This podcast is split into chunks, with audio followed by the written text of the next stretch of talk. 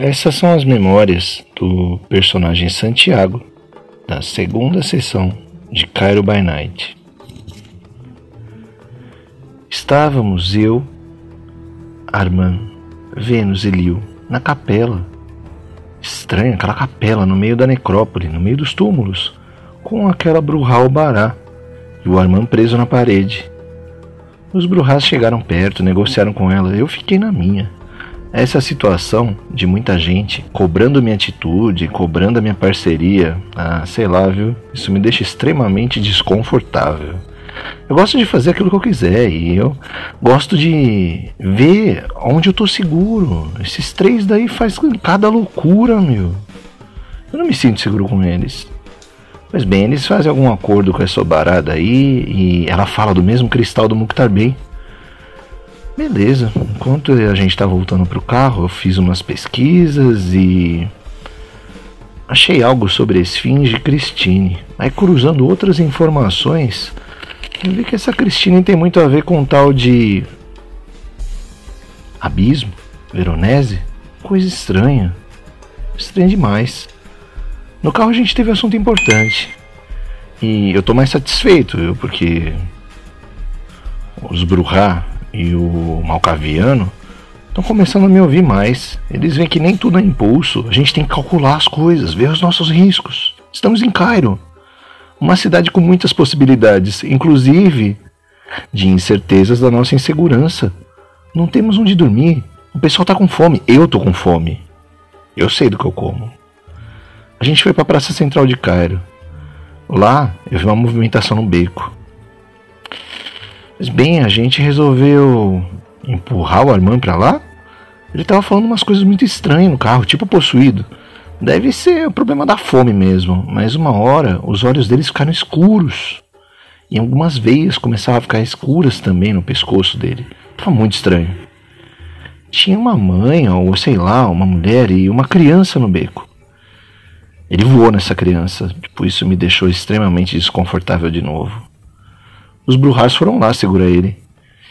Quanto isso, eu foquei mais na criança. Mas tipo, aquilo lá não era uma criança normal. Ah, taquei ela no chão. E aí eu fui dar uma ligada para aquele cartão especial do Mukhtar Bey, né, do nosso príncipe.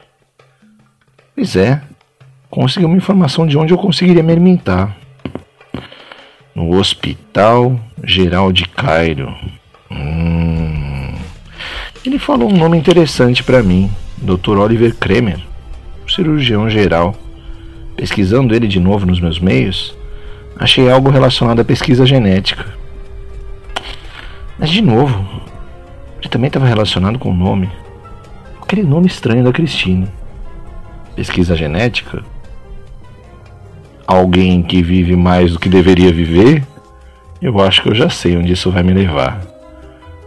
Eu vi uma mulher gritando na rua e vi que os Bruhás estavam se alimentando bem daquelas pessoas lá. Eu nem vi, meu. O que eu quero é distância de gente, meu, desse tipo de. de gente desatenta, descautelosa. Será que eles não sabem que tem um xerife por aí? E que aquele princípio da máscara? Pelo menos é isso que a Dona Maria me ensinou quando eu estava em Buenos Aires e me abraçou. A máscara. É muito mais importante do que eu saber me ofuscar. Foi isso que eu fiz. Me ofusquei na aparência dessa garota e. Nessa imagem eu fui lá pro hospital. Tentei conversa com uma enfermeira, tentei jogar uma conversinha nela, mas não deu certo. Um dos Bruhás, eu mandei recado para eles, apareceu no hospital com a Ruivinha, que eu me simulei aparência. E o plano deu certo. A gente fez que ela estava passando mal e ela entrou na emergência. Eu entrei ofuscado junto deles. Agora, eu tô aqui, dentro do hospital, com fome. E eu vou achar esse Dr. Oliver Kramer. Provavelmente a gente vai ter algo a ser negociado. E eu tô pensando seriamente em me afastar mais e mais desses três. Não só pelo desconforto que me gera, mas, sabe, eu tava começando a confiar neles, mas, puxa, mas nem foi a primeira noite, é tão explosiva desse jeito. Isso não é meu perfil. Mas eu ainda quero achar os meus por aqui. Achar onde estão os outros ratos de esgoto. Quem sabe, né? Pessoas que pensam mais parecido como eu penso. E angariar mais informações sobre esse Mukhtar Bey e porque tanta gente quer essa joia.